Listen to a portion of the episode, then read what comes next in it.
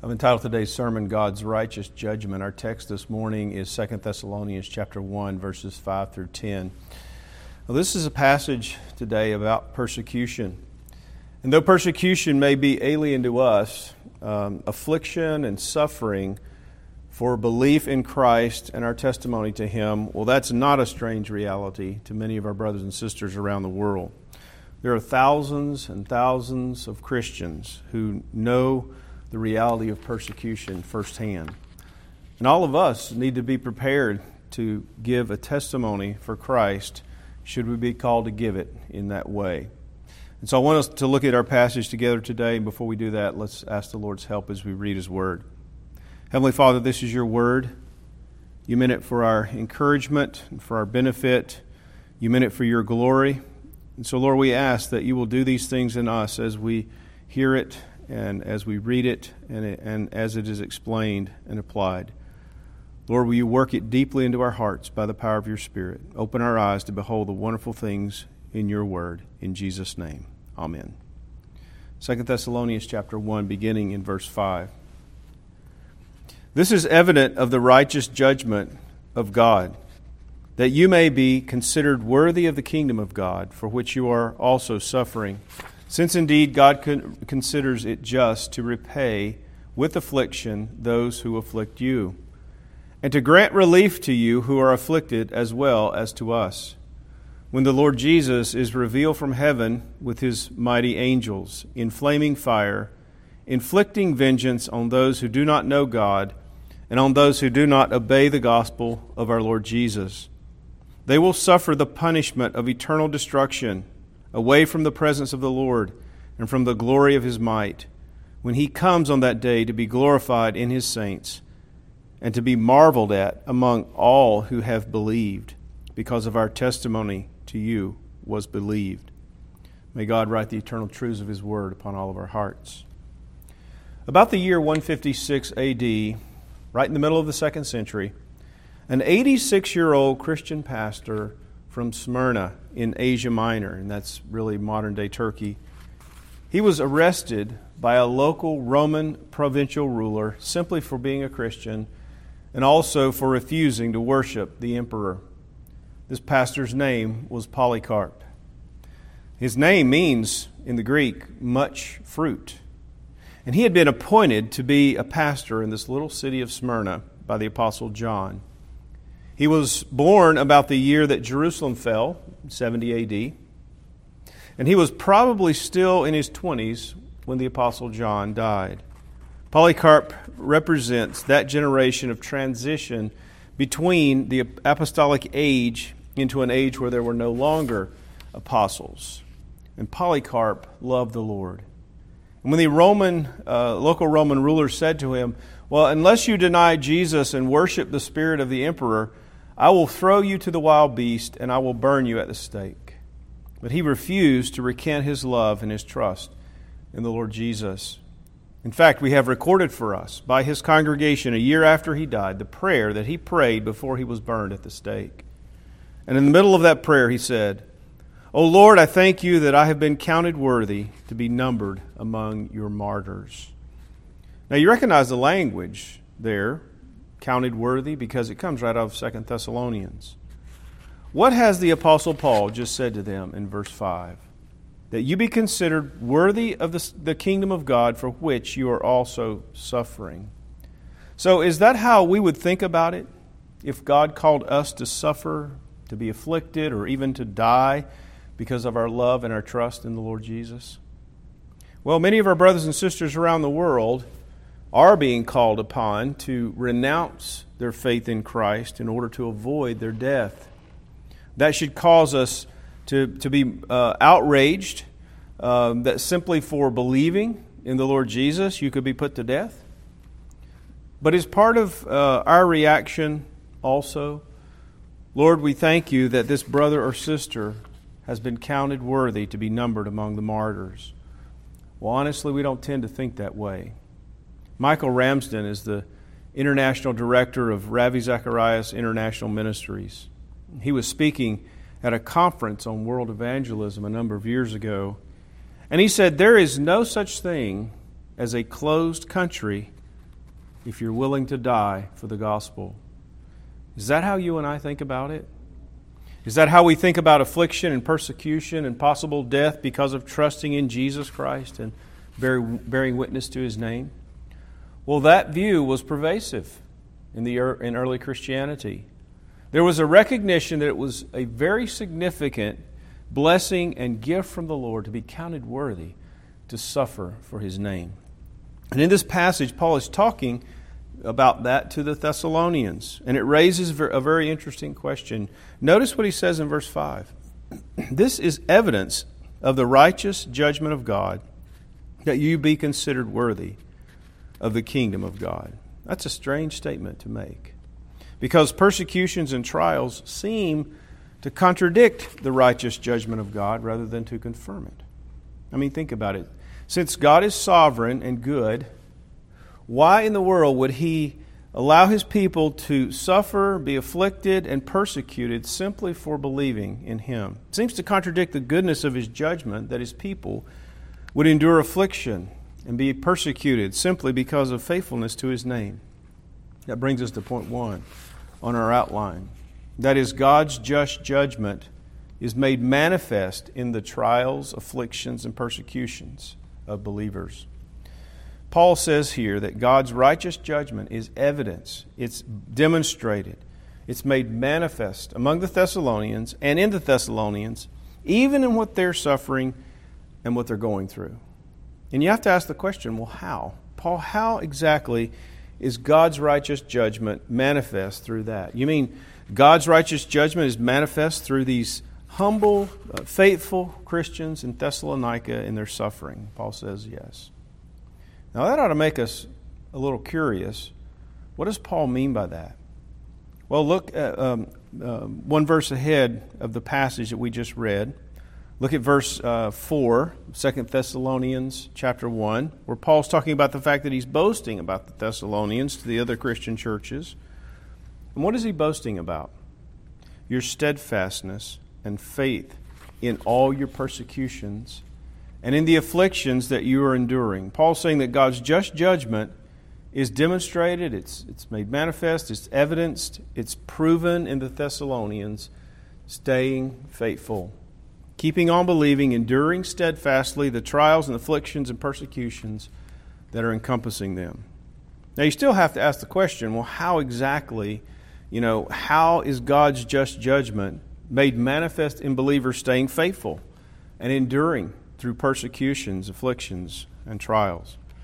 Well, Paul tells us two things in this passage. He wants to focus on that for a moment this morning. First of all, a believer's endurance under affliction and suffering justifies God's final judgment. Paul says that the faithful endurance of these Thessalonians under affliction and suffering and persecution is proof of God's righteous judgment in two ways. And the first way is it justifies God's final judgment. Now, if you read the, the Jewish rabbis from, from this time and maybe just a little bit earlier, well, they had in their writings a number of places that the unjustly persecuted righteous person has a right to rejoice in that suffering because God, at his final judgment, is going to make everything right. So that if we suffer in this life, we'll be liberated from that suffering in the life to come. But Paul's actually saying something more than that here. Paul's saying that in the very suffering that the righteous endure, God's judgment in the final judgment is justified. Why is that? Well, because sin cannot triumph in God's moral universe. And those who unjustly afflict the righteous must be punished. So Paul's saying, Thessalonians, even as you in faith and steadfastness endure unjust suffering, you justify God's final judgment. What's one of the doctrines that people hate the most today? Well, this doctrine of God's final judgment. And why do they hate that? One of the reasons they hate it is because they say, well, that's not, that's not fair. Uh, you know, God ought to forgive everybody based on their own merit. God ought to bless everybody based on their own merit. God ought to accept everyone based on their own merit. So it is cruel, it's wrong, it's unfair to talk about God judging the world. Well, here's the Apostle Paul saying, in the face of unjust affliction, there is a moral demand that the afflictors be punished. And they have unjustly punished just believers, then justice demands that they themselves must be punished. You know, when you walk out of a, a, courtroom today, most of the time people who walk out of a courtroom, well, one party says, well, the judge and the jury got it right, and the other party says, the judge and the jury got it completely wrong. Well, on Judgment Day, willingly or not, grudgingly or not, everyone will have to admit the judge got it right. It was right for God to judge wrong. It was right for God to judge injustice. It was right for God to judge the afflictors of oppression and wrong and injustice in this world. Everybody will have to acknowledge that God was absolutely right and just to do that. And the Apostle Paul is saying to the Thessalonians the very fact that you're enduring under this unjust persecution justifies God's final judgment on all wickedness. But notice, by the way, that's not the only thing that Paul says here that the afflictors had done. Not only have the, they afflicted the innocent, notice the language of verse 8. They have also not known God, they have not obeyed the gospel. And whereas he commends, if you look down in verse 10, he commends the Thessalonians for believing his testimony that these afflictors have not believed. The afflictors have not known God, they have not obeyed the gospel, they've not believed Paul's testimony. And the Apostle Paul says that they will be judged. It kind of reminds us of Romans 1, doesn't it? Where it says, For although they knew they also, that they ought to worship God, they have chosen to worship the creature rather than the Creator. Though they have heard the command of the gospel, believe on the Lord Jesus Christ and you'll be saved, they have rejected the command. And though they've heard the testimony of Paul and the other apostles, there's no other name under heaven that's been given by which we may be saved but the name of the Lord Jesus Christ. Well, they've rejected that testimony, and consequently, they will be justly judged. It's very important for all of us to take that in. You know, we can sit here Lord's Day after Lord's Day, week after week, year after year, and still not realize the solemnity of, of that word. R.C. Sproul used to say, right now counts forever. And refusing to know God, to believe the gospel, to accept the testimony of the apostles, well, that carries with it eternal consequences. Listen to the language Paul uses here. What's going to happen? It says, The Lord Jesus is going to be revealed from heaven with his mighty angels in flaming fire and inflict vengeance on those who do not know God and who do not obey the gospel of our Lord Jesus. They will suffer the punishment of eternal destruction away from the Lord and from the glory of his might. It's very interesting that when that Roman official uh, captured Polycarp, questioned him, and demanded that he renounce Jesus and worship the spirit of the emperor, uh, the official said to him, Do you not know that if you will not do what I say, I will burn you with fire? Listen to what Polycarp said. You may burn me with fire that lasts only for a while, but if you do not repent, you will burn in the fire that lasts forever.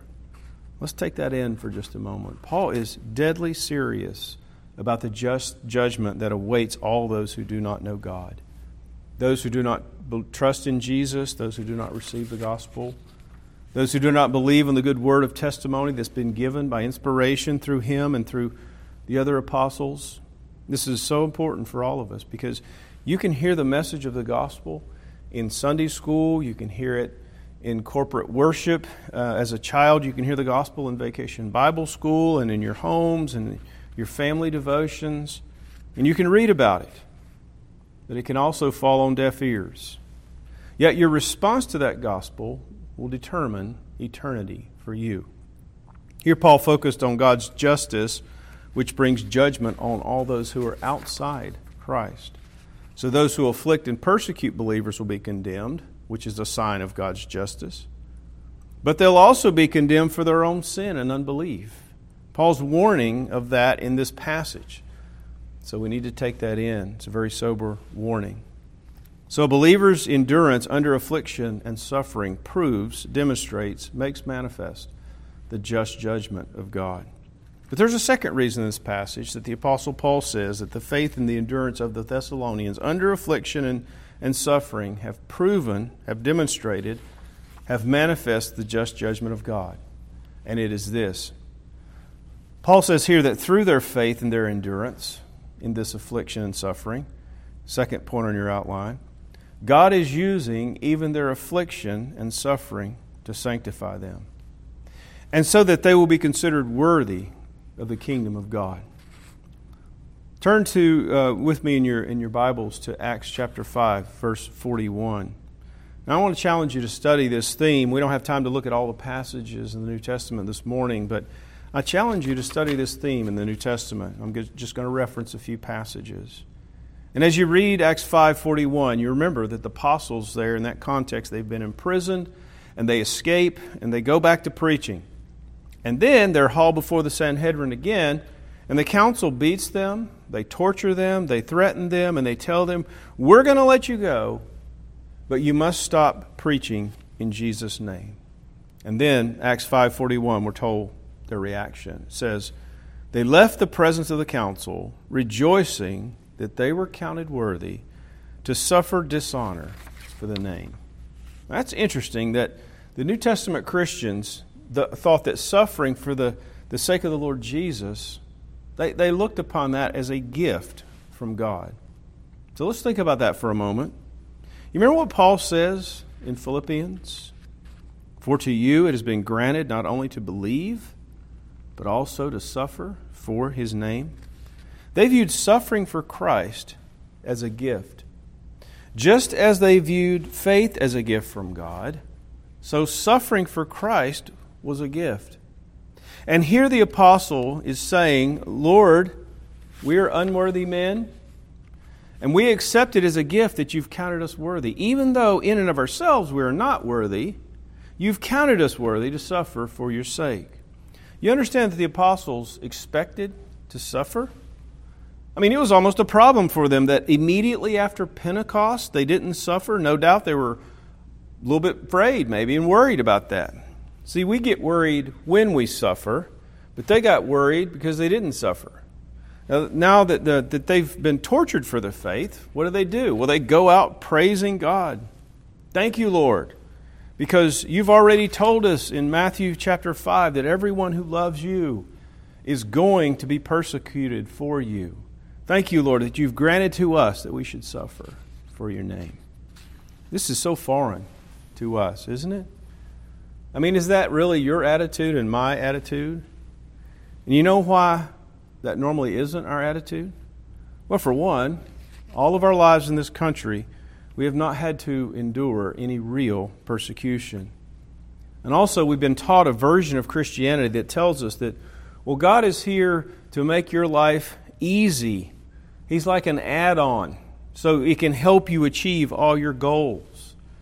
He's, he, he's here to help you get what you want and to make you healthy and wealthy. But that's not what the Bible teaches.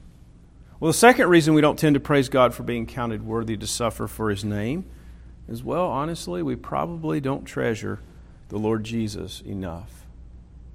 He, he really doesn't mean the world to us, but He meant the, the world to Paul, He meant the world to Peter, He meant the world to the apostles. So it was a privilege to suffer for Him because He meant more to them than anything else. Just look at how he, he it, this plays out in the, the New Testament. If you turn to 1 Peter chapter 4, verses 13 and 14, Peter says there, But rejoice insofar as you share Christ's sufferings, that you may also rejoice and be glad when his glory is revealed. If you are insulted for the name of Christ, you are blessed, because the Spirit of glory and of God rest upon you. There's the instruction from Peter, and he can speak from experience. He had suffered for the Lord, and his reaction was rejoicing, just like Paul. And you remember when Paul's in prison there in Philippi, earthquake comes, the gates are open, the jailer's afraid because he thinks he's going to lose his prisoners, but, the, but they're singing hymns. They're rejoicing. And why? Because it, just exactly what Peter said rejoice insofar as you share Christ's sufferings. Think about what Paul says in Romans 5. If you turn there and look at verse 3, Paul says, We rejoice in our sufferings, knowing that suffering produces endurance, and endurance produces character, and character produces hope. There, Paul's saying, Lord, you're so wonderful that you use our sufferings to sanctify us. Uh, that's amazing, isn't it? Our persecutors think this is going to break our spirit, it's going to turn us away from Christ, and it's going to prove their victory in the world. And yet, you use all this to make us more like Jesus. You use it to grow us up in grace, to mature us in Christ. Then, if you turn back again to 1 Peter, chapter 1, though, in verse 6, he says, In this you rejoice, though now for a little while, if necessary, you've been grieved by various trials, so that the tested genuineness of your faith, more precious than gold that perishes though it is tested by fire, may be found to result in praise and glory and honor at the revelation of Jesus Christ. So we see this theme running throughout the New Testament suffering for Jesus and yet rejoicing. Why is that? Because it's proof of God's righteous judgment. And it is a gift in which He declares you to be worthy of the kingdom. Meaning that our lifestyle, the manner in which we follow Jesus and live out our faith, demonstrates the gift of salvation that we have, received. Because we are never worthy in and of ourselves. That is certainly not what he means. But by God's grace and the work of Holy Spirit in our lives, there's, there's evident fruit of our faith in him. No wonder Polycarp prayed, O Lord, I thank you that you've counted me worthy to be numbered among your martyrs. He's saying, Lord, thank you for your work in my life. Thank you that you saved me to the uttermost, that you've united me to Christ through the instrument of faith. And by the way, I want you to notice a parallel in that phrase, counted worthy, because it's the same kind of language that Paul uses for justification, where we are counted righteous, not because of our own righteousness, certainly not, but because of Christ. He says, I have been counted worthy, not that he has made me worthy. He's not declared that I am worthy in and of myself. No, this is a gift from the Lord. The Lord has counted me worthy to suffer for Christ. You see, it's the proof of God's grace, just like justification is the proof of God's grace. So Polycarp's not saying I'm acceptable to God because I am a martyr, because I died. He's saying the Lord has blessed me with the privilege of suffering and dying for his name. He's counted me worthy, even though I am not worthy. It's only because of the finished work of Jesus and my faith union with him. The Roman official said to Polycarp, If you will renounce Christ and offer incense to the emperor, I will let you go. All you have to do is recant his name, curse his name. You know what Polycarp said to him? He said, I have served my Lord for 86 years, and he has never once done me wrong. How can I blaspheme him now? Do with me what you will. Would that be your reaction and my reaction? Do you love the Lord Jesus that much? Are you convinced of his love for you? Does he mean more to you than anything else in this life?